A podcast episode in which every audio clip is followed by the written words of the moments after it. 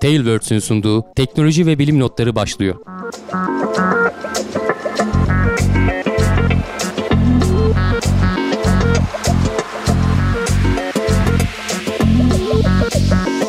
Teknoloji ve bilim notlarına hoş geldiniz. Ben Can Akbulut, yanımda Hamdi Kellecioğlu ile beraber yine karşınızdayız. Hamdi abi var mı açıklayacağın herhangi duyuru? Yok. Tamam. Konulara geçebiliriz. TeknoSeyir Plus üyesi olmadıysanız hala biraz gecikmeli izlediğinizin haberini verelim. Eğer Plus abonesi olursanız bazen işte özel bölümler e, yayınlamaya çalışıyoruz. Ötesinde de e, desteklerinizle daha dik ayakta duruyoruz. Şimdi biraz böyle eğri büğrü.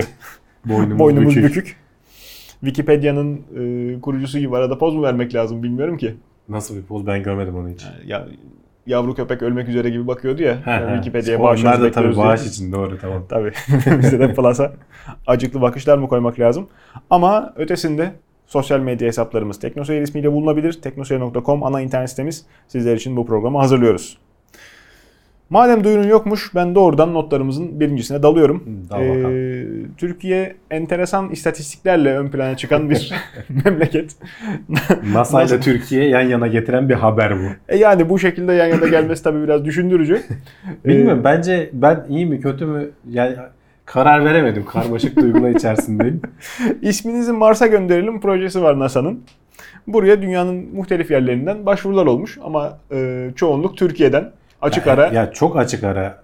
Yani şöyle söyleyeyim bak şu anki rakamı söylüyorum. 2 milyon 264 bin 455 kişi Türkiye'den bu formu doldurmuş.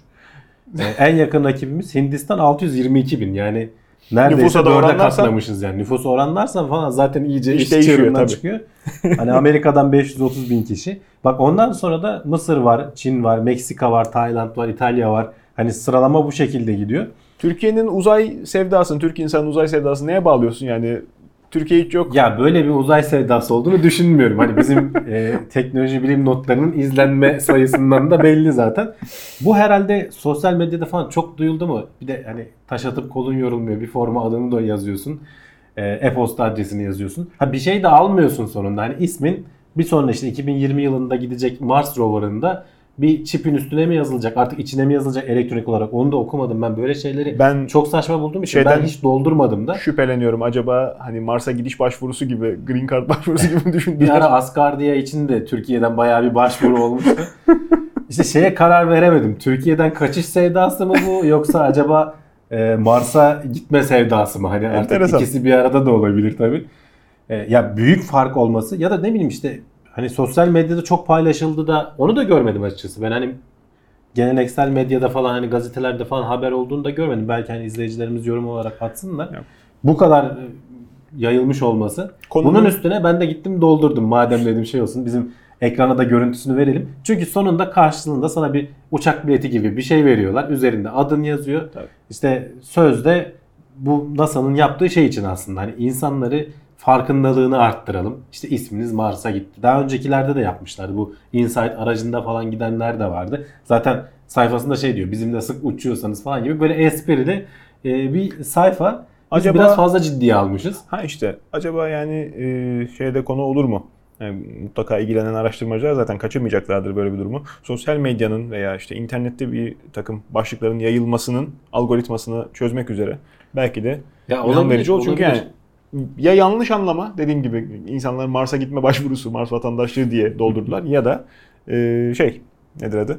E, Gerçekten ilginç bir veri yayılım Yani hani diyeceğim ki genç nüfusumuz var bu işlere yakaladı. meraklı falan diye düşünsek iyi de Hindistan'ı dörde katlamışız ya. Üçe dörde katlamışız. Evet, evet. Yani adamların genç nüfusu Türkiye'nin toplam nüfusundan fazla. Yani bu şey gibi. e? Amerika'nın da öyle yani karşılaştırırsan. stres çarkı gibi e, virütik bir yayılım göstermiş Yani Türkiye'de. ne bileyim işte hani gerçekten acaba bu alanda ciddi bir şeyler yapamayan e, ülkeler. Çünkü hani sıralamaya baktığın zaman bak Mısır var. işte Meksika var. Hani ciddi bir uzay e, çalışması olmayan ülkeler acaba böyle şeylerle mi avunuyorlar? Enteresan, Ne bileyim, enteresan. Hani öyle bir çıkarım da yapılabilir. Biraz Yani. zorlama belki ama. E, sonuçta dediğim gibi ben normalde böyle şeyleri hiç doldurmuyorum. Çünkü saçma geliyor bana. Bana ne ya Ya ismim zaten oraya yazılmış da gönderilmiş de yani ne ne anlam ifade ediyor ki? bu örnek özelinde Zaten değil. takip ediyorum yani ilgi Tabii. ilgimi çektiği için. Bu konu. örnek özelinde değil belki ama böyle şeyler dediklerin ekseriyetle veri hırsızlığı oluyor. Veri hırsızlığı da demeyelim, veri avcılığı oluyor. Sana adını, işte cinsiyetini, Ha, yaş grubunu falan sorup Cinsiyet bir falan sormuyor. Adını soyadını soruyor. Bunu Şey demiyorum canım. burada Diğer şeyler için. Yani emsaller için. Hı. O yüzden doldurmuyoruz Ha, gerçi formları. bir de NASA da devlet kurumu hani sonuçta Ya tabii. e-posta adresini falan vermekte çok da çekinecek bir durum yok. Ee, ha çaldırırlar falan o ayrı konu olabilir Hmm. tabii de. Ee, sonuçta 2 milyonu geçen bir şey bir yandan dediğin gibi iyi bir yandan da keşke işte Türkiye'deki uzay ajansından da henüz daha bir ses duyamadık. Sözde işte kanunu geçti kuruldu falan filan ama e, ne oldu? Hani ne bir hareket var mı yok mu? Bir tamam projeler bir yandan ilerliyor falan Canım, ama daha bir şey yapamıyoruz. Bak sıradaki dur, habere geç. daha E, çünkü bu Yerli konuda arabayı da bekliyoruz. ciddi şeyler, e, hızlanma e, başlıyor özellikle. Biz Evet. her gün bir roket firmasından konuşuyoruz. Her hafta pardon. E, işte şimdi NASA'nın Ay Artemis projesi konuşacağız. 2024 11 firma açıklanmış anlaşılan. E, başka ülkelerden de konuşuyoruz diyoruz ya herkesin gözü Ay'a dönmeye başladı diye. İşte Hindistan'dan konuştuk, Çin'den konuştuk. Ruslar belki planlıyorlardır henüz daha benim duyduğum bir proje yok. Ama tabii ki en önde giden Amerika. E, ve 2024 yılı içinde 2024 yılında hani yakın da bir tarih koymuşlar. Bakarsan 5 yıl var. Evet. 2024 24 yılında yüzeye araç indireceğiz. insanlı diyorlar. Yani Hı hı. hani öyle sonradan şey gönder araştırma robotu falan değil. Tabii. Astronot indireceğiz hedefini koydular ve kaynak da ayırdılar. İşte en son e, hem NASA'nın bütçesini arttırdı Trump e, genel bütçe içinden hem de ekstra 1.6 milyar dolar kaynak istedi kongreden. O tabi sorgulanıyor falan filan onlarda ama muhtemelen geçecek. E, ve işte NASA'da Artemis projesi, e, Apollo'nun kardeşi Artemis. E, mitolojide de aslında güzel Hı hı. bir karşılığı var. Zaten ay tanrısıymış Yunan e, mitolojisinde de. E, 11 tane firmayı belirledi. Biz bunlarla çalışacağız Ay'a e, araç indirme konusunda diye. E, ve hani bu firmalar içinde işte Aerojet Rocketdyne, Boeing, Blue Origin, Lockheed Martin, Northrop, Northrop Grumman, Sierra Nevada, SpaceX bunlar bak 11'inden 7'sini saydım. Diğerleri pek bilinmeyen firmalar ama bunlar hep bizim konularımıza, e, gündemimize konu olan Havacılıkla firmalar. ilgilenen herkesin zaten Tabii. iyi bildiği. İşte havacılık üstüne uzaycılık ekleniyor şimdi Tabii. biraz da. Özellikle Boeing falan gibi işte Northrop Lockheed özellikle. Martin gibi. Evet, Evet. tabii. Yani savunma sanayi falan gibi böyle Hmm. geçişli firmalar zaten bunlar. Büyük büyük devasa firmalar. Ee, bunların hepsini işin işte Amerika'nın yaptığı güzel şeylerden biri de bunları rekabete sokuyor Can. Tabii. Ee, ve bunlar şimdi mesela bu, özellikle bu firmalara 11 firmaya diyor ki e, Ay'a iniş modüllerinizi tasarlayın bize sunun. Bunlardan bir tanesini seçecekler. Ve e, o bir tanesi tamam diğer firmalara da belki başka başka projeler verilecek ama işte rekabetten şey doğurmuş oluyorsun. Bütün bir devlet kurumu oturup da NASA'nın pahalıya mal etmesindense e, özel firmalar NASA'nın kılavuzluğunda tabii ki onlar yönlendiriyorlar hatta bilgi paylaşımında bulunuyorlar şöyle yapın böyle yapın geçmiş tecrübelerini falan paylaşıyorlar. Hatta oradaki elemanlar NASA'daki elemanlar e, belki işte özel firmalarda çalışmaya başlıyorlar danışmanlık falan gibi vermenin dışında elemanları da oluyorlar devletler emekli olduktan sonra. E, yani orada çok dinamik bir e, uzay e, sektörü kurulmuş durumda öyle görülüyor. Hem fırlatma olsun hem işte uydu yapımı vesaire olsun hem de işte e, daha derin uzay görevleri olsun. Hani NASA başı çekiyor ama özel sektörü de Bugüne bir kadar göreceğiz. Yapıla gelen bütün uzay görevlerinde bizim de zaten e, daha evvel Satürn roketinin şu anda kafası hariç tabi masamızda değil ama e, Satürn roketi anlattığımız bölümde de özellikle üzerine basa basa söylemiştik. E, bütün uzay görevleri bir yana insanın içinde bulunduğu, insanın Ay'a gönderildiği görevler diğer yana. Yörüngeye Evet. çıkmak da bir nevi işte havacılığın devamı gibi sayılabilir aslına bakarsan ama çıkıp başka bir gezegene inip oradan tekrar geri, Geri gelmek, gelmek, insanı evet. canlı e, götürüp getirmek çok farklı bir iş, çok özel bir iş. Ha, yörüngeye çıkmak da kolay değil ki işte bak. E, Uçak uçurmak da kolay değil ona Hani bakarsan. SpaceX'in o Crew Dragon'u Tabii. ha oldu ha olacak yok Tabii, test tabii. sırasında patladı falan işte bir, yıl daha attılar. Uçak uçurmak, Ee, ses hızını geçmek bunların hiçbiri kolay olmadı ama Tabii. hani bunun devamı sayılabilir. Ama dünyadan çıkıp işte gezegen mi uydu mu diyelim farklı bir Hı. gök cismine inip tekrar oradan geri gelmek. Orada e, yalnız başına işte uzunca süre kalabilmesi e, insanların modül içerisinde çok özel, çok ciddi bir disiplin. E, Çok ciddi hesaplama istiyordu. E, Onun devamını da işte 40 seneyi geçti değil mi? Tabii An tabii. itibariyle 40 seneyi geçiyor. tabii. E, yapmak, onu e, tekrarlamak tabii önemli bir iş 40 insanlık 50 için. seneyi geçiyor. 2019. 69, Tabii. 2019 doğru Tabii 50 19'dayız. seneyi geçiyor. Evet. Ee, bir yandan da şu var. 2009'dayız zannettim ben. Bunlar hep ihtiyarlamaya maalesef. Önemli değil sonuçta Yani- bayağı bir sene onlarca yıl geçmiş Yeterince sene geçtikten sonra diyelim. Ee, Ne söyleyecektim? Bir şey söyleyecektim. Ha şu var bir yandan 2024 bayağı yakın bir tarih. Evet. Çünkü ortada daha hiçbir şey yok yani bir yandan da e, NASA'nın bu ay görevleri için özellikle planladığı SLS e, fırlatma sistemi var, Orion kapsülü var. Yani bunlar daha ortada yok. Tamam özel sektörler falan da bir şeyler yapacaklar ama muhtemelen ben hani şey diye düşünüyorum. SLS'e falan bayağı para da gömdüler ama muhtemelen pek de yapmayabilirler. Onlardan vazgeçebilirler. Çünkü özel sektörün ciddi e, roket projeleri de geliyor işte SpaceX'in e, Starship'i, işte Falcon Heavy'si falan. Belki o, onun gücü buraya yetmiyor olabilir ama insanlı görev için en azından. Evet evet. Ee, bak sıradaki habere geçersen aslında yine bunlar birbirleriyle bağlantılı şeyler. E, tabii. Sıradaki haberde yine çok uzak değil. Gateway projesi. Ee, anahtar önemindeki modül e, söz Evet. konusu. Ee, bu modülün yapımı için e, Maxar firmasıyla anlaşılmış. Bu gene Lunar Gateway yani Ay'a geçiş kapısı diyebiliriz. Hani gateway, giriş kapısı, E, yani. başlangıç şeyi, e, görevi aslında. Ay yolu. Bu daha erken. Uzay yolu değil de. Ha, evet ay yolu. 2024 yılından önce Ay'a insan indirmeden önce 2022 yılında fırlatılması planlanan ve Ay'ın yörüngesinde olacak ISS'ten Hı hı. sonraki derin uzay e, araştırma laboratuvarı diyorlar buna. Ve aynı zamanda yüzeye inecek ve geri çıkacak astronotlar için bir güvenli alan. Önce oraya gidiyorsun. Oradan sonra yüzeye inip ki aletin üzerine yerleştirdikleri bu ilk şey modülünü gönderecekler. Onun e, bu haberin şeyi o başlığı o. E, Maxar firmasına verdiler. İlk ana modülü işte e, güç ve e, itki modülü üzerinde işte bu bil- bileşenleri barındıran iletişim bileşenleri falan da var ama ilk gönderilip yörüngeye ayın yörüngesine sokulacak olan bu. Diğerleri buna bağlanacak.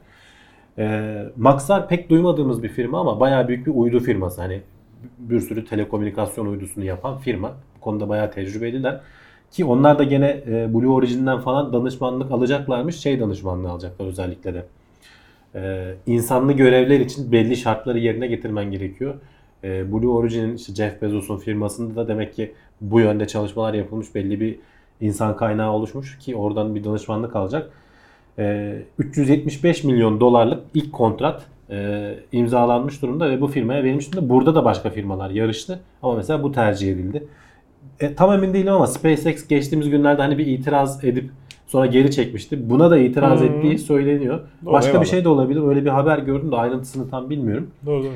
Ee, ama sonuçta bu ilk görev dediğim gibi 2022 yılında fırlatılması planlanıyor. Yörüngeye otur, oturtulacak. Ee, 2022 yılında ticari bir roketle fırlatılacak.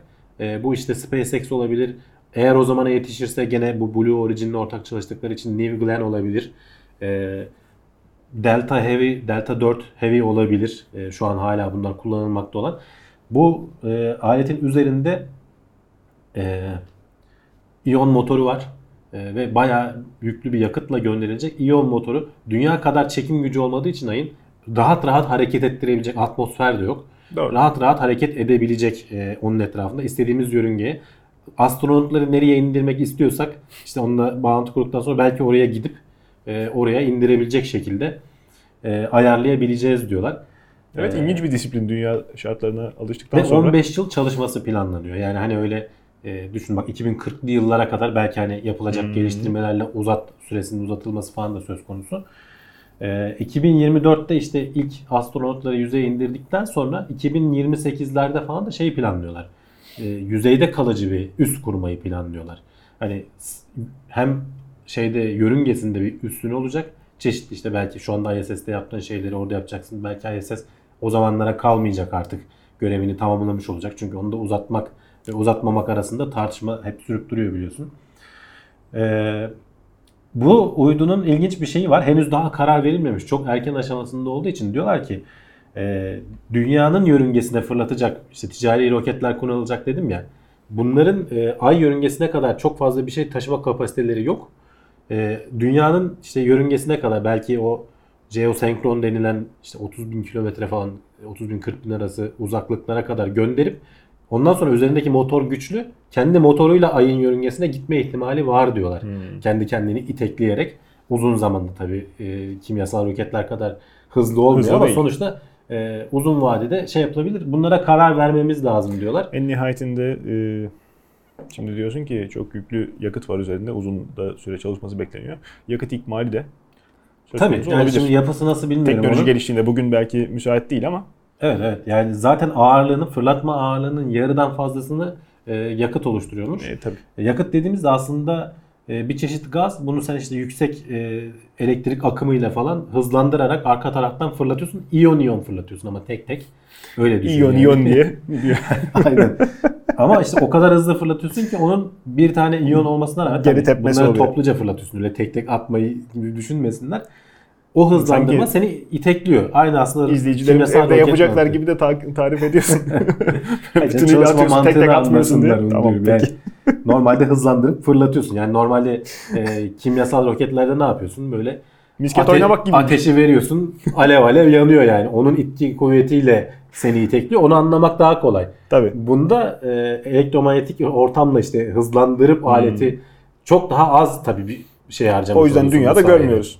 Ama işte etkileri uzun vadede ve yavaş olduğu için dünyadan ayrılamıyorlar. Dünyanın Tabii. yörüngesinde de böyle şeyler var. Mesela şimdi gene sıra- sıradaki haber Starlink'in e, şeyleri bunu kullanıyorlar. Bu teknolojiyi kullanıyorlar. Çok yakın olamıyorsun işte o yörünge sönümlenmesinden dolayı. Um- ömrü kısalıyor. Doğru. Ee, Sürtünmesi de ortamda çok var. daha Yani iyi. bakalım yani önümüzdeki biz eğer 5 yıl bu programı devam ettirebilirsek bayağı heyecanlı şeyler konuşuyor olacağız gibi görünüyor. Yani e, evet. Özellikle ay konusunda hani Amerika kesenin ağzını da açtı. Tamam 60'lardaki gibi böyle dramatik bir 10 kata katlanmış NASA bütçesinden bahsetmiyoruz Gönül ama. isterdi ki 50 yıldır programı yapıyor olalım ama işte Değil mi yani o zaman? o zamana yetişemedik. İnternet Belki de yoktu ne yazık ki. güzel bir yolunu bulurduk canım. Radyo vardı en nihayetinde.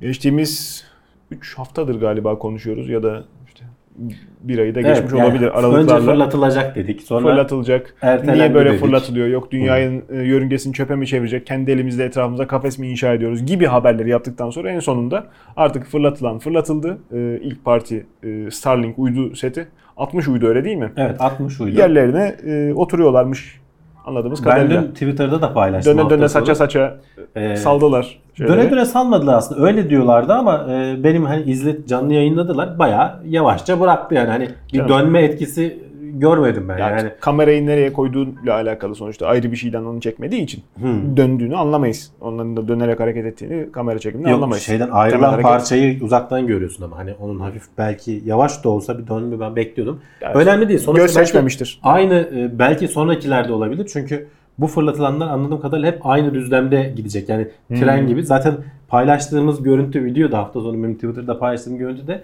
Hollanda'da bir e, astronom e, amatör astronom bunların geçiş anını denk getirip çekmiş. Bayağı tren gibi geçiyorlar yani. Çok ilginç bir görüntü. Tabi her zaman denk getiremiyorsun. E, tam böyle güneşin doğması ve batmasına yakın şeyde dünyaya bayağı yakın oldukları için Doğru. 400-500 kilo. Doğru. Şu an 440 kilometredeler. 500'lere 550'lere çıkması e, kendi Bekleniyor, motorlarıyla bekleniyor. E, tabii ki devam şeyleri de devam edecek. Eklenerek yeni uyduları e, göndermeye devam edecekler. Dünyanın her yanında süper hızlı internet. Planlanan o işte 12 bin uyduya kadar ama işte ilk 400 uydudan sonra biz yavaştan başlayacağız diyorlar. Hani bir yandan şu problem var. Sen diyorsun ya bayağı bir kirliliğe neden olabilecekler diye. Şu anda e, dünyanın çevresinde dönen 2000 tane e, uçan cisim olduğu yani uydu veya işte kullandığımız şey. Düşün sen bir anda e, 12 bin tane falan daha 12 eklemeyi planlıyorsun. Starlink projesi. Bunun Tabii rekabeti de olacak. rekabetleri bir falan 12 da bin daha koy. Hatta onlar daha iyi çeksin diye 20 bin tane gönderecek. Ama işte sönümlenme zamanları kısa. Hani 5 yıl içinde hani tamamen hepsiyle kontrolü kaybetsek bile 5 yıl içinde dünyaya düşmeleri planlanıyor. Geçtiğimiz hafta da konuştuk. Ee, yenileri gönderilecek vesaire falan. 5 yıl uzay orucu diyorsun en kötü ihtimalle. En kötü öyle olacak. Yani hani en kötü ihtimalle. Tabii hani çok büyük bir durum yaşanıp saçıldığını daha belki üstlere yörüngelere gittiğini işte Hindistan gidiyor patlatıyor bir tane şeyi mesela yani deneme yapıyoruz biz veya Hmm. gövde gösterisi yapıyoruz adı altında. Saçma sapan iş oluyor. Bu arada e, demin dedin ağzından yer alsın diyeyim. e, dünyaya düşmüyorlar. Dünyaya düşer gibi yapıp uzayda yanarak yok Tabii oluyorlar. tabii. Yani, düşüyorlar Atmosferde. derken o yani atmosferde yanıyor. Planlanan Zaten proje de- ona uygun tasarlanmışlar yani büyük Uydu yağmuru yanıyor. olmayacak tepemize.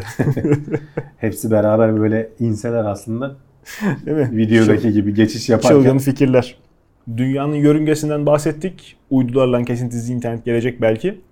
Belki de işte başımıza e, göktaşı yağacağının şeyleri var, e, emareleri var.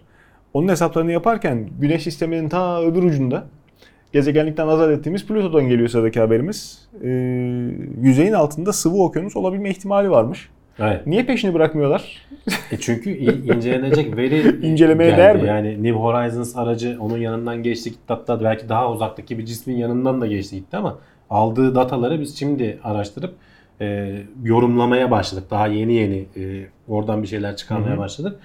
Bu yeni yayınlanan makalede de bir hipotez ortaya atıyor. Şimdi orada e, hatırlarsan e, Plüton'un üzerinde kalp şeklinde bir şey vardı. O kalbin bir büyük kesimi e, Sputnik Planitia diye geçen bir yer yer adı adı o yani yerin E, ve büyük bir düz düzlük şey var.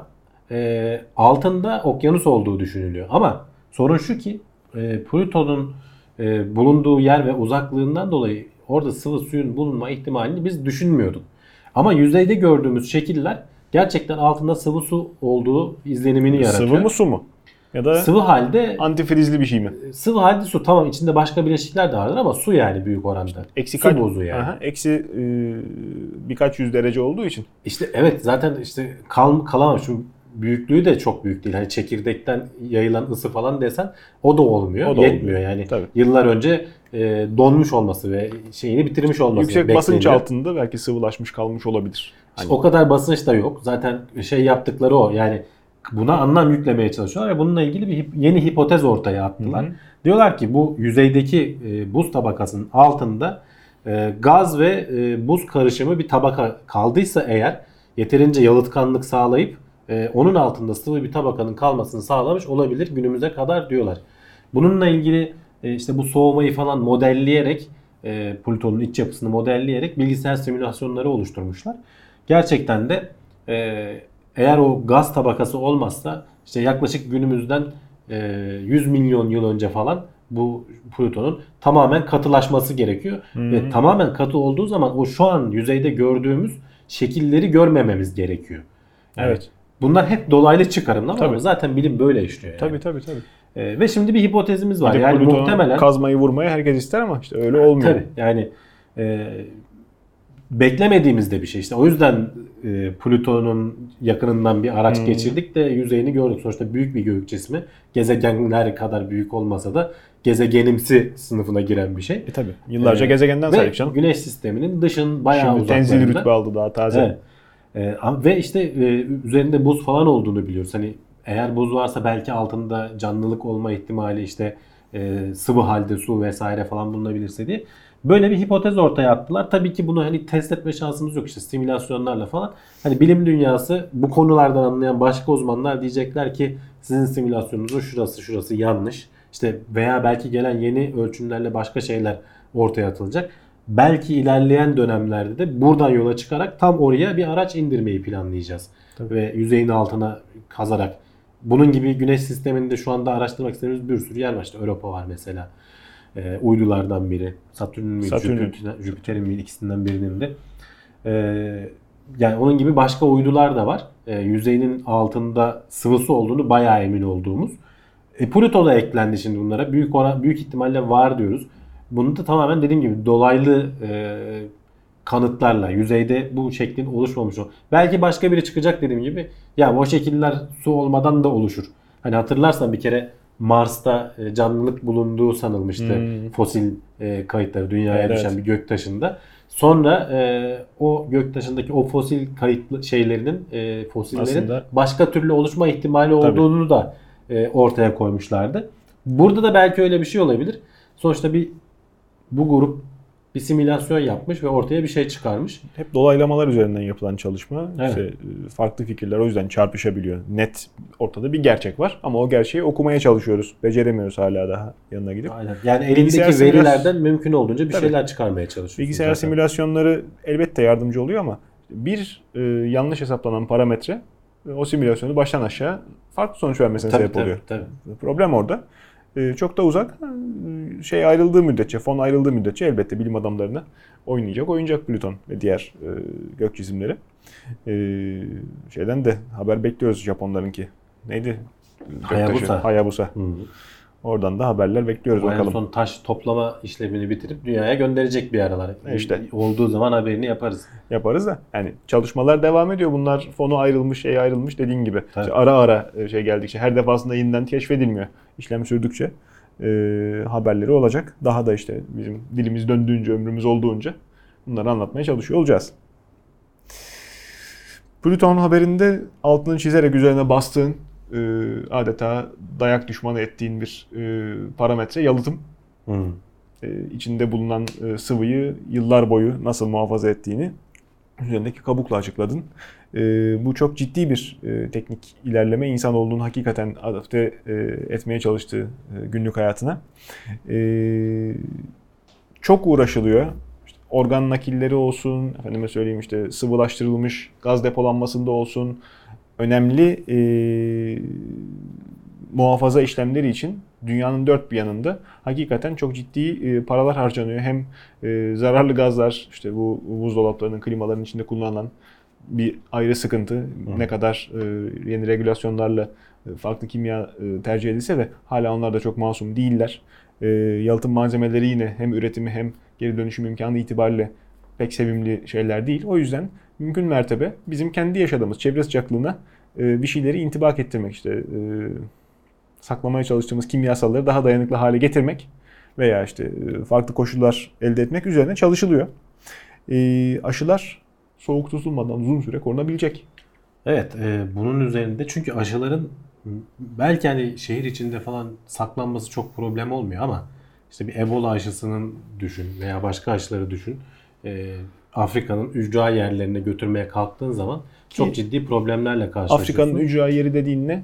Pazar tezgahı diye yere O kadar falan. değil canım. Daha da ücra yerleri var. Hani hadi oralara e, şehrin yakınlarına falan bir şekilde taşın. Çünkü bu aşıları üretiminden kullanımına kadar 2-8 derece arasında falan gibi yerlerde tutman gerekiyor.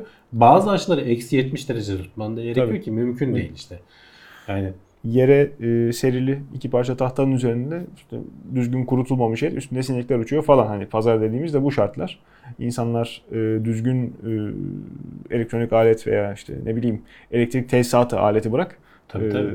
Ya işte göremiyorlar. elektrik tesisatı yok. Şeyle böyle ücra yerleri devenin üzerinde güneş panelleriyle çalışan e, buzdolabımsı küçük şeylerle taşınabiliyor. yani. Benzinli jeneratör çalıştırmıyorlardı. İşte Devenin hala? üstünde. Gürültü olmasın yani korkar diye herhalde. Ee, Denemedilerse ne olayım. muhtemelen denemişlerdir. Ama bu daha kompakt bir çözüm yani sonuçta. Her yerde güneş olduğu her yerde şey yapıyor, işini görüyor. Hibrit deve. Ee, şimdi işte bu yeni yöntemle aslında hani gıdaları korumakla da aynı kapıya çıkan bir şey, e, yöntem. Zaten orada kullanılan iki tane kimyasalı e, virüsleri korumakta da kullanmışlar.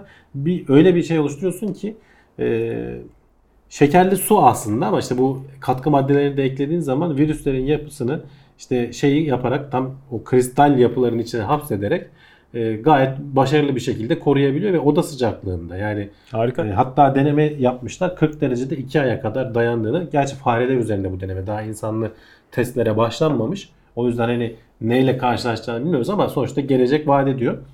E, iki tane virüsü e, fareler üzerinde dediğim gibi 2 ay boyunca 40 derece sıcaklıkta tuttuktan sonra etkin bir şekilde kullanmayı başarmışlar. Bu, bu yöntemle çok basit taşınması. Yani artık işte öyle üzerinde güneş paneli olan buzdolaplarına falan gerek yok. Bir tane çantada göndereceksin. Kullanacak adam onu suyla karıştıracak. Aktive edecek yani.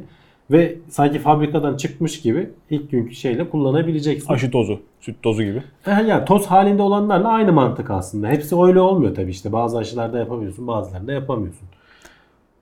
Çantaya girmesin canım. Karton kutuda muhafaza et götür. Koliyle götür arabanın bagajına yükle. Yine çok Tabii, daha tabii. iyi. Bu hem hacim yönetimi açısından hem de işte e, sürat açısından çok ciddi sıkıntı. Yani Sıkıntıydı. sadece şey düşünüyorsun sonuçta. Ücra köşeler falan düşünürsen hani dünya üzerinde ulaşması yer- zor yerler de var ama mesela yarın bir gün uzay yolculuklarını falan düşün. Yani tamam orada bir buzdolabın olur bu işlerin şey yaptın ama olmasa daha iyi ağırlıktan falan kurtulursun işte. Bu Öyle. yöntem keşke bütün virüsler için çalışabilse de eee, önümüzdeki günlerde göreceğiz inşallah bakalım. Canım yani sağlık ocağının elektrik faturası da azalsın. Ne olur. Tabii tabii tabii. Yani şeye gerek yok. Çok da özel bir şeylere Yani gerek bizde yok. şey vardı Dünyanın- mesela çocuğu olanlar sağlık ocağına götürenler bilir. Belli aşılarda mesela sadece belli gün gel derler. Çünkü dolaptan çıkarıyor o aşıyı açıyor ve o gün bitirmek zorunda. Yoksa işte geçersiz oluyor yani o aşının şeyi kayboluyor. Tabii. E, o olmayacak. Düşünsene istediğin zaman götürebileceksin yani. Yalıtım mevzu önemli. Yalıtım veya işte e, sıcaklıkla oynamak. Ortam sıcaklığı çünkü insanın yaşadığı hakikaten özel bir e, disiplin. Bilimsel birçok e, farklı işlem yapılamıyor. Ne metal eritebiliyorsun E, ne e, süper iletken deneyebiliyorsun. Onlar da işte eksi çok yüz, 140-150 galiba e, Daha, daha santigratta. da aşağı. Yani indirebildikleri kadar. Dünyada e, yalıtımla zaten mümkün değil de bildiğim kadarıyla ışınla yavaşlatarak simüle ediliyor. Hı. E, sıfır Kelvin'e yaklaşmak başka türlü olmuyor. Ama tabii ben de demoda kalmış olabilirim. Meraklı arkadaşlar. Yok, o, o tarz sistemler kullanılıyor. Evet. Yani, E, ta- yani bizim bildiğimiz böyle e, overclock yaparken sıvı nitrojenin içine batıralım falan mantığıyla işlemiyor E işte. işte. O kadar böyle eksi 270'lere falan inmeye başladığın zaman dediğin gibi böyle lazerler bilmem sıvı nitrojen zaten eksi işin içine 130-140 değil mi? İşte Öyle yani hatırlıyorum şey e, kimya günlerinden kalan Farklı işler. teknolojiler kullanmak gerekiyor. Evet. Yani bu noktada az evvel de zaten zikrettim. Süper iletkenlik e, temel anahtar. İşte bir taraftan kuantum bilgisayarları konuşuluyor. Bir taraftan da elektriğin yerine acaba ışık geçer mi? Işık sistemiyle çalışan, ışığı durdurmak falan Yani önemli. ya. elektriğin yerine ışığı geçirmeye çalışmamamızın nedeni elektriğin dirençle karşılaşıyor olması. Ee, devreler işte direnç kavramını bütün izleyicilerimiz biliyordur. Yani devrenin içinden e, bir telin içinden elektrik akımı geçerken bazı işte şeylere e, moleküllere çarpıyor diyeyim artık hani çok kaba tabiriyle geçmesine engel oluyor. Dirençler farklılaşıyor maddesine göre vesaire falan ama işte süper iletkenler adı üstünde süper iletiyor. Yani hiçbir dirençle karşılaşmadan sen buradan verdiğin elektriği aynı şekilde karşıdan alıyorsun. Ama işte bu çok özel Ve o arada hiç ısıya dönüşmeden Tabii. şey yapabiliyorsun. Bunlar lab- şu ana kadar laboratuvar ortamlarında sağlanan Neredeyse orada bile oluyor. sağlanamıyordu. Teorik kalıyordu. Tabii işte 80'lerde aslında bulunan bir şey. Yıllardır işte bu süper üretkenler keşke oda ortamları Hmm. gelse de e, burada kullanmış. Düşünsene o zaman işlemcinin üzerinde fan olmasına bile gerek kalmayacak. ısınmayacak çünkü alet. Yani ne bileyim başka şeylerde bu elektrik iletim hatlarında kullanabildiğini düşün. Oho Kayıpların çok büyük bir kısmı oralarda yaşanıyor. Kayıp kaçak bedeli. Heh, yani Neyse. e, o bedel kalkmaz. Bedel alınmaya devam eder de kayıp kaçak olmaz. Sonuçta verimliliktir yani. iyi Kaçağın şey. altını çiziyorum. Eksi 23 santigrat. Evet. E, Bilim şimdi- adamlarının başarısı. Hani 80'lerde bizim odamız değil belki ama e, doğu vilayetlerimizde pekala bir odanın sıcaklığı olabilir. Yani Doğu Eksi 23. vilayetleri de belki olmaz. En azından kutup bölgelerini yakaladık Yok canım, diyebiliriz Erzurum yani. Kars o kadar soğuk. Yani Daha o kadar soğuk. da olmuyor canım. Belli dönemlerde oluyor işte yani. Peki. Ee, şimdi normalde 80'lerde falan galiba bu süper iletkenlik falan keşfedildiği zaman 240 derecelerin falan altına üstüne çıkamıyorlar. Eksi 240 derecelerin üstüne. Sonradan işte en son 2014 yılında bir bilim adamı e, eksi 80 dereceye falan indiğinde e, çok fizik çevrelerinde alkış alıyor. E, hatta önce muhtemelen şüpheyle karşılanıyor. Çünkü bu hakikaten şey gibi böyle tek boynuzlu atı bulmak falan gibi bir şey yani. Tabii canım. E, olmayan bir şey. Soğuk Ama sonuçta bu doğrulanıyor.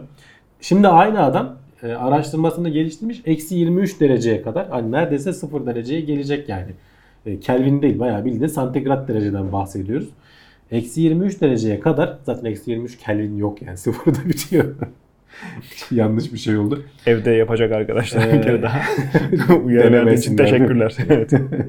Kelvin'i eksi almayın. Ee, Eksi 23 derecede ama bunun bir handikapı var. 150 gigapascal basınç gerektiriyor. Burada da böyle bir sorun var. Yani 150 gigapascal dediğinde Kaç dünyanın- kiloya denk geliyor? Dünyanın çekirdeğindeki basıncın yarısına falan denk geliyor. Öyle düşün. Yani çok yüksek basınçlarda tamam işte sıcaklık basınç ilişkisini belki burada da görüyoruz.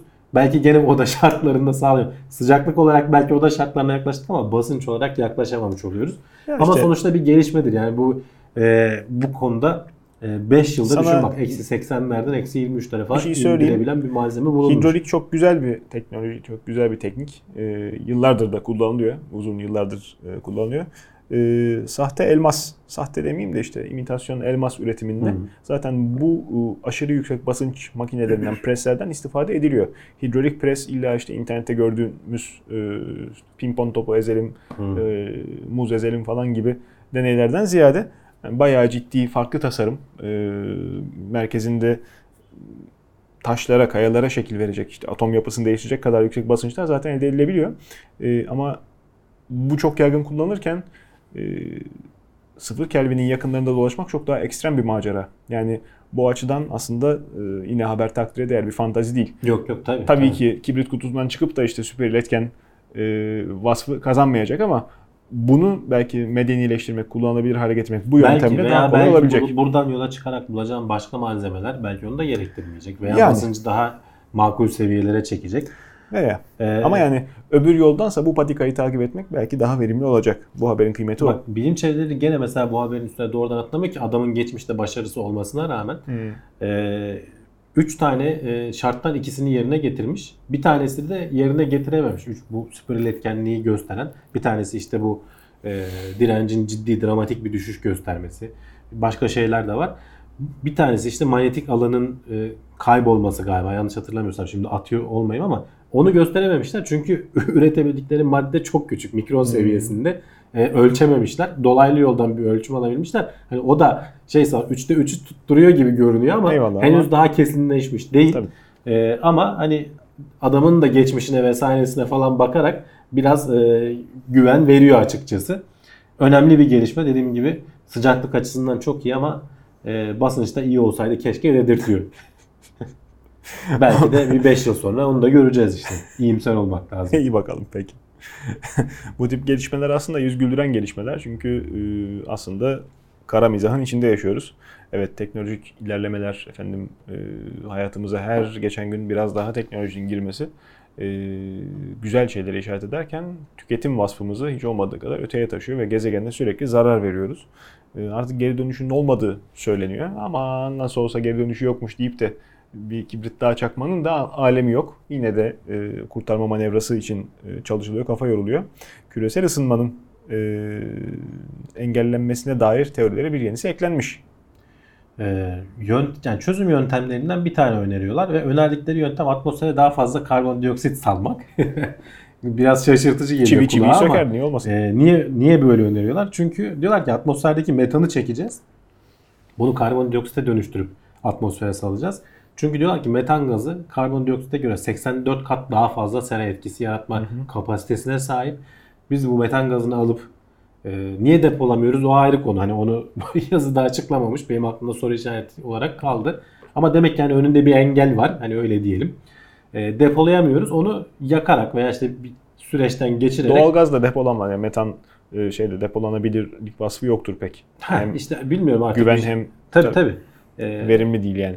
bir şekilde karbondioksite çevirip atmosfere geri salacak.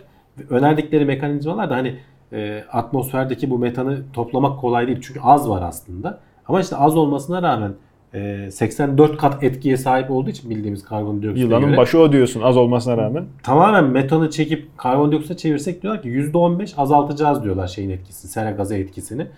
E, me- metan gazını da şeye çevirmek yani endüstri devrimi öncesi değerlere çevirmek. Yani tamamen sıfıra indirmek değil hani amaç.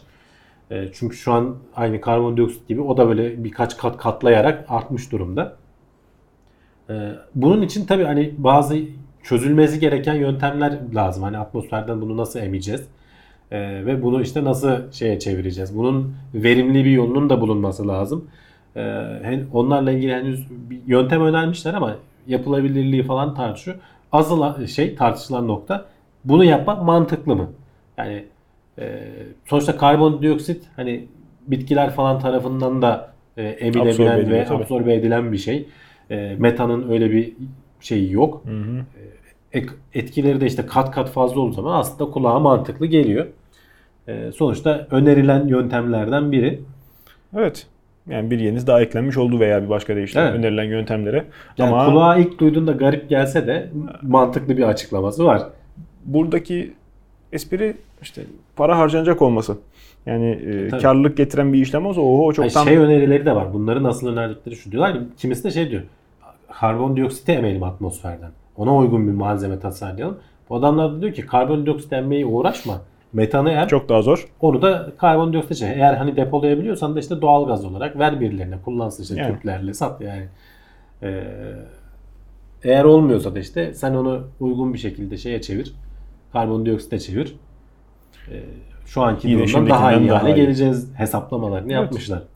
Küresel ısınmanın etkilerini her geçen gün zaten hissediyoruz. Ee, gelmekte olan yaz mevsiminin de Afrika sıcakları mı artık e, bize hatırlatır yoksa Bu sene biraz erken ısınmaya başladık Can. Ben Her yazın sene- inşallah. Yok Evet. geçen sene mesela geç ısındık. Tamam daha sıcak oldu yaz ama e, bu sene mesela daha Mayıs ayındayız. Yarın e, şey çöl sıcakları geliyor falan diye haberler var bilmiyorum. Yani e, hoş değil. Evet. E, Bizim bizim ortalamada da hani bizim iklimimizi boş ver hani günlük hava durumumuz ortalamada da sonuçta her yıl bir öncekini aratır görünüyor. onu diyecektim. çapında. Bizim konforumuzu boş ver. Evet. E, asıl mevzu e, hayvanat, nebatat. E, Ama bu haber de bak bizim konforumuzla yani bağlantılı. oradan dolaylı olarak yine bize geliyor. Hayvanın, kuşun, böceğin ayırı kaçıyor. Ağaç ne zaman çiçek patlatacak, ne zaman meyve verecek onun da ayırı bozuluyor.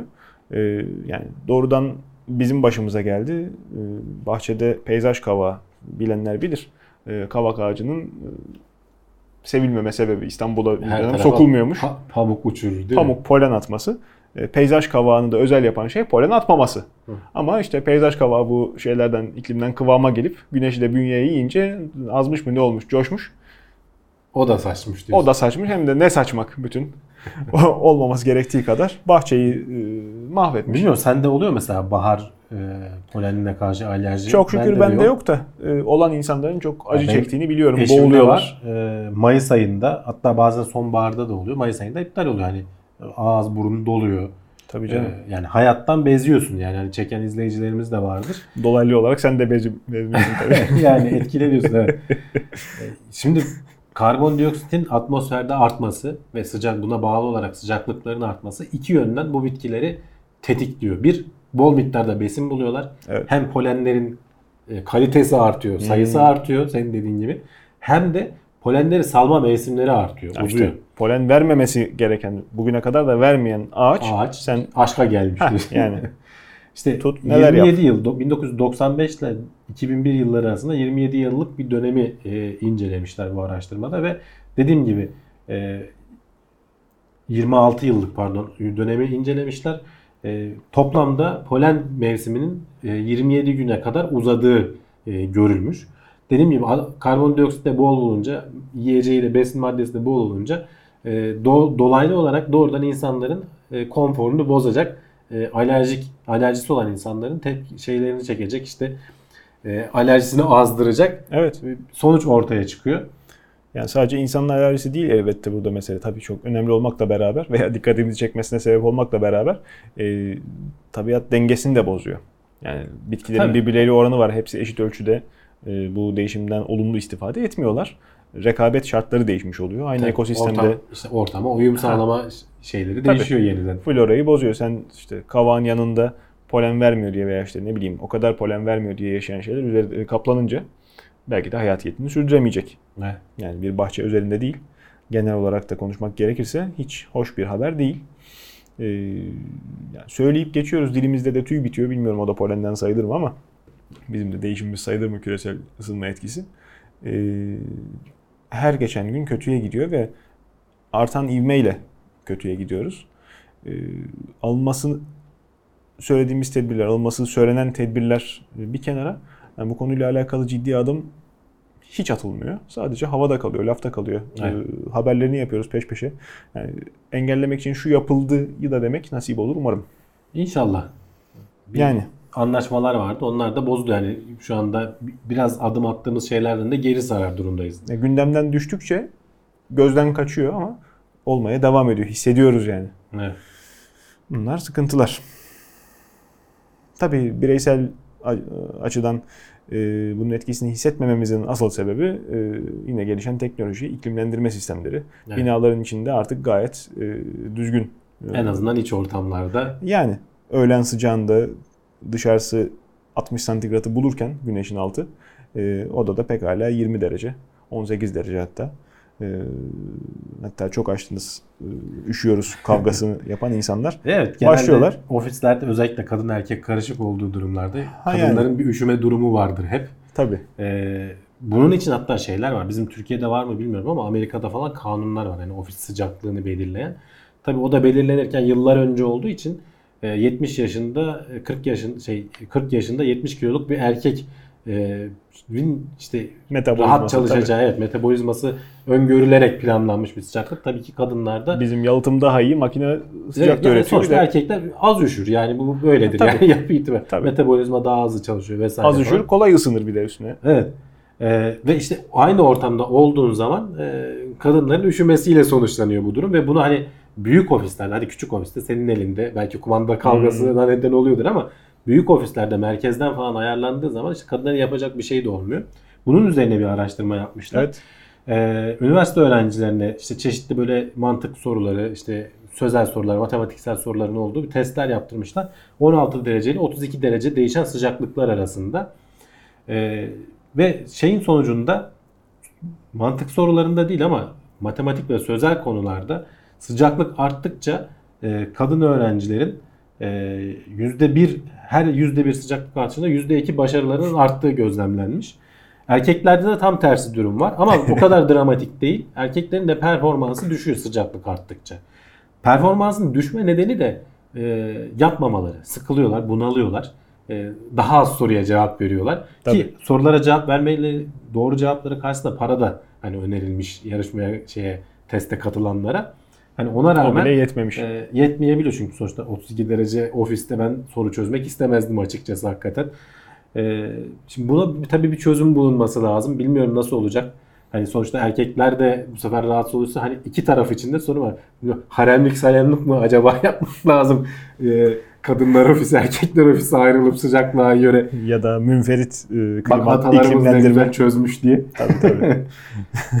Ya kişisel iklimlendirme hani herkesin odası olsa hani kübikleri falan olsa belki diyeceğim ama şimdi açık ofisler falan olan yerler de var. İşte veya ne bileyim hani Ben sadece anlamam. çalışma olarak da düşünme, alışveriş merkezleri falan olarak da düşünebilirsin. Yani Ha işte ortak zor bir konu. Ee, ama hani bunun gibi tek yapılan bu araştırma da değil. Bunun gibi pek çok araştırma var.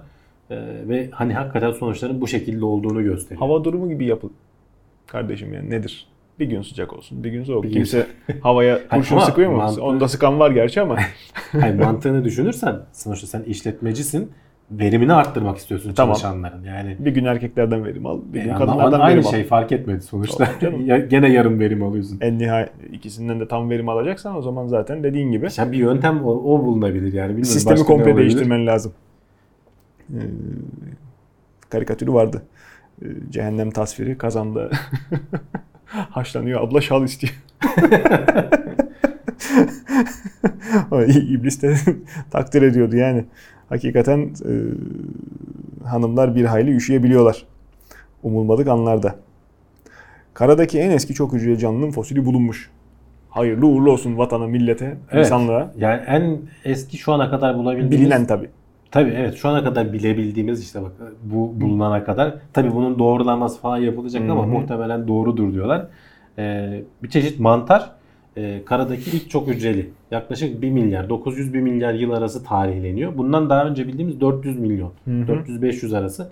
Yani bir yarım milyar yıl e, geriye atmış oluyor hani bulduğum bir bulguyla. Tabii canım. tabii. Ee, bu tabii ki aslında bak burada bu haberi asıl bu başlı başına çok heyecan verici bir haber değil ama ilginç olan şeylerden biri bence şu bu haberde. Ee, şimdi mantarların DNA'sına baktığımız zaman geçirdikleri e, mutasyonların ve işte belli aralıklarla geçirdiğini biliyorsun sen ve e, geçmişteki diğer türlerden ayrıldığını da biliyorsun ve yaklaşık biz 1 milyar yıl önce bu türleştiğini tahmin edebiliyorduk. Ama elimizde bulabildiğimiz en eski mantar türü 500 milyon yıl önce. Evet. Burada bir veriler arasında uyuşmazlık vardı. E, bu Uyuşmazlık bulunan- değil de kopukluk diyelim. Tabii yani şey tahmin ediliyordu zaten. Ya muhtemelen hani bulamadık henüz Hı hı. daha fosil bulamadık deniyordu. İşte bu bulunan fosille e, o aradaki puzzle'ın parçası da tamamlanmış oluyor. Hem DNA genetik araştırmalarla Hı hı. hem e, fo- fosil araştırmaları bir, bir noktaya seni ulaştırmış oluyor. Doğru. Karalarda yaşayan en eski çok hücreli canlı. Yaklaşık 1 milyar yıl önce e, yaşamını sürdürüyormuş diyebiliriz bulduğumuz fosil örneğinden yola çıkarak. Denizlerde tabii çok daha önce Nerede bulunmuş? var. Kanada'da. Kanada'nın kuzey bölgelerinde. Muhtemelen bir buzun içine hapsolmuş vaziyette. E, herhalde orada kazı yapan bilim insanlarına Bulmak çok zor çünkü o yüzden Evet. e, üzerine e, Bulmak çizmek zor. istedim. incelemek zor. Yani sonuçta Bulmak değil de ayırt etmek. Mineral olsa ne bileyim işte bir kimyevi bileşen olsa onu bile bulmak daha kolay. Çünkü dünyada formunu muhafaza edebiliyor. Hı hı. Ee, ama canlı şeyi o işte hmm, ne bileyim fosil formunu korumak çok çok ciddi sıkıntı. Çok özveri istiyor onu saklaması. Saklandığı Tabii, yerden çıkarması. O yüzden e, pek az yerde bunun araştırması yapılabiliyor. Aksi gibi coğrafi açıdan bunların araştırılmasına uygun olan yerler genellikle siyasi açıdan pek gidilmek, görülmek istenmeyen e, yerler olduğu için e, Kanada'da buna rastlanması ilginç. Yani Güneydoğu Asya'da falan daha e, farklı şeyler var.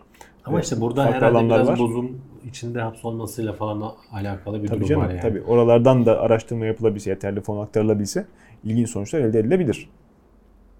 Bunları bilmiyorum. Takipçi kitlemizin yaş ortalamasına dair e, araştırma yapmadık pek. E, yapmak da belki lazım. E, bilmiyorum bizi dinleyerek, ben bilim teknik okuyarak büyümüş bir insanım. Bilmiyorum sen neler yaptın. E, çıkıp bahçede oynarken arkadaşlarım ben evde e, işte ansiklopedi karıştırır, bilim dergisi falan karıştırdım. O zaman internet yoğdu. Şimdi e, haberimizin konusu bilmiyorum bizi de izleyen çocuklar varsa onlara da uyarın evinden ben vermiş olayım.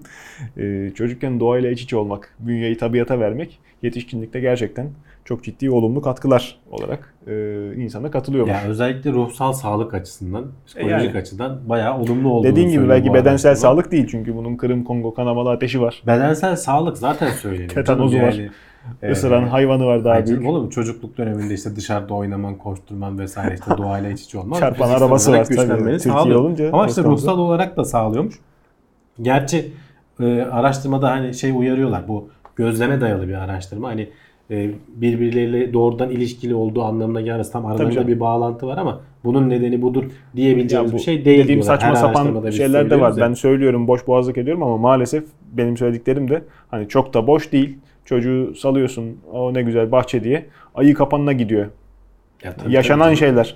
Gidiyorsun işte Arada arada binde bir ama canım ona bakarsan Canım, sonuçta. var mı? yani. Var. Var. Sonuçta. Ama sonuçta o bin tanesinden 999'unun ruh sağlığı iyi oluyor yani öyle düşüneceksin.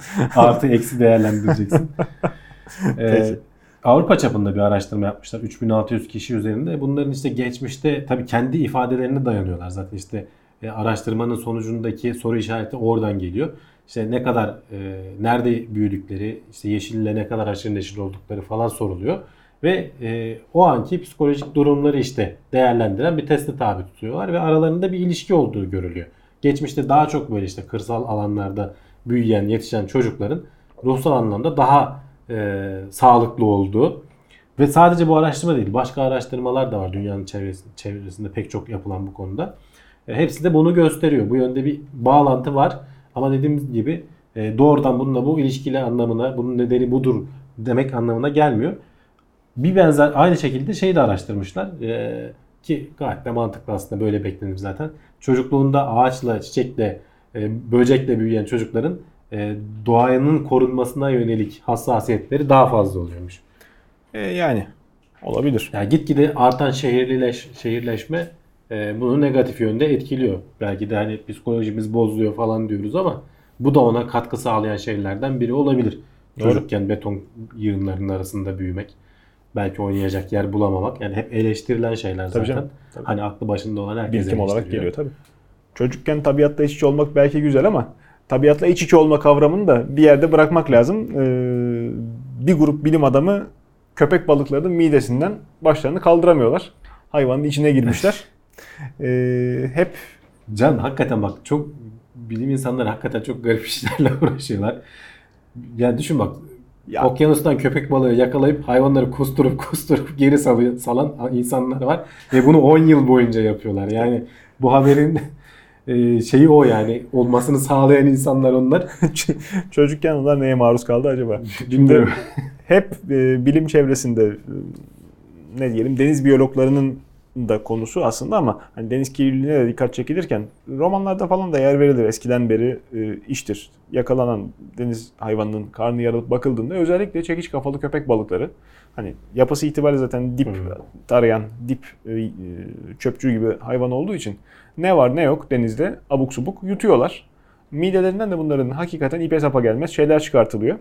E, bunlar zaten magazinsel e, önem Ama buradakiler mesela buluyor. öyle ipe sapa gelmez şeyler değil. Normal şeyler. Burada araştırılanlar da zaten kaplan köpek balıkları. Öyle çok dipte gezinenler Evet evet. değil. Yani Ee, balık midesi analizi e, ola gelen bir e, kurum. evet. e, Zaten zaten hayvanları kusturuyorlar. İ- içini açıp da öldürmekten çok daha medeni ama gel gör ki yine. Araştırmayı tetikleyen de 2010 yılında gene böyle işte e, hayvanların popülasyonunu araştırırlarken e, işte bunlar ne yapıyorlar? Yakalıyorlar, tekneye alıyorlar. midelerine suyu basıyorlar. Hayvanı kusturuyorlar. içinde ne varsa çıkarttılar. Geri salıyorlar. Çıktı çıkan ağlaya şeylerde gidiyor. bakmışlar ki kuş tüyü çıkıyor. Şaşırıyorlar lan köpek balığı kuş tüyü ne alaka yani nasıl oluyor falan. Biz de bunu bir araştıralım Hmm. diyorlar ve ondan sonra 10 yıl boyunca her yakaladıkları köpek balığının midesini işte çıkartıp şey alıyorlar. E, oradan Numune. numune. numune alıyorlar ve bunların bunlar çünkü şeyleri tanıyamaz hale geliyorsun tabii bazıları sindirilmiş falan. Tabii canım. DNA'larını karşılaştırıyorlar ve şöyle ilginç bir sonuçla karşılaşıyorlar. Ee, 11 tane kuş türü bulunuyor ve bunların hepsi karasal hayvan. ha- Karasal kuş türleri. Bayağı bildiğimiz güvercin. Ee, hani böyle martı falan Hmm. beklersin ama değil. Yani işte güvercin, bülbül falan, serçe falan gibi hani karasal kuş türleri. Bir tanesi de gene su kuşu ama tatlı su kuşu. Yani hani denizle deniz kuşu değil.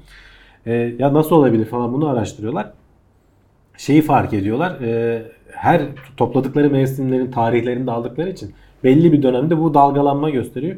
Göç mevsimine denk geliyor. Bu karasal kuşlar e, özellikle denizin üzerinde Hmm. uçmakta zorlandıkları zaman e, belki işte deniz kuşlarına göre daha tecrübesiz mi oluyorlar artık nasıl bilmiyorum idare edebileceklerini daha mı az becerebiliyorlar uçmayı denizin üzerinde. E, bu şeyleri suya düştükleri zaman Yazık işte. hayvanlar kaplanlar işte kaplan köpek balıkları kapıyormuş yani. Yorulana kadar yüzmüş. Evet yani Konuyu iki dakika dinleyin. Ne ters rüzgara denk gelirse falan tabii hepsi sonuçta düşmüyor. Kurtulan, Tabii, tabii. uçabilen uçuyor. Bunlar uçamayanlar ama demek ki çok öyle anormal bir durum değilmiş. Hani köpek balıkları et olsun da her bulduğu şeyi yiyen hayvanlar zaten.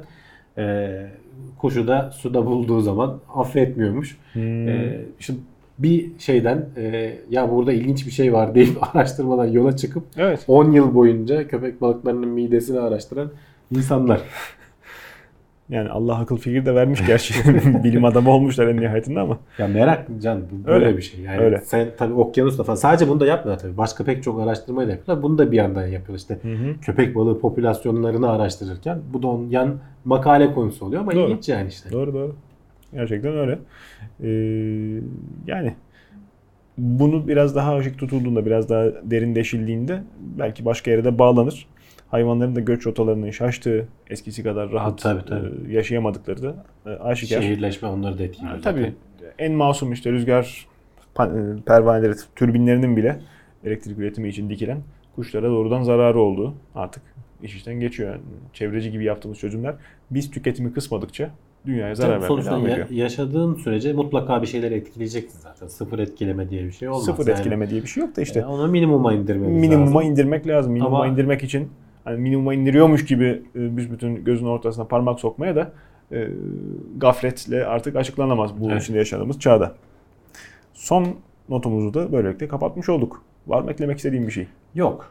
Önümüzdeki hafta artık Ramazan bayramını idrak edeceğiz. Evet. Tatilli bir hafta. Ee, bir gün önce ama biz normalde çekiyoruz. Aha. Eğer denk getirebilirsek hani şey olmazsa çekeriz. Hani atlamamaya çalışacağız. Yine sosyal medya adreslerimizi ben program başında zikrettim. Evet. Arkadaşlar bakarlarsa TeknoSeyir ismiyle arayıp e, oralardan duyurularımızı çekiyor muyuz, çekmiyor muyuz? Gelip de ondan sonra hayal kırıklıkları olmasın. Çekiyor muyuz çekmiyoruz zaten şey yapsınlar. Abone olsunlar. Ha, yani Her video geliyor zaten. Yani. böyle olmaz. Daha acıklı söyle böyle boynunu. Değil mi şöyle? Abone olun. İyi seyirler efendim. Esen kalın.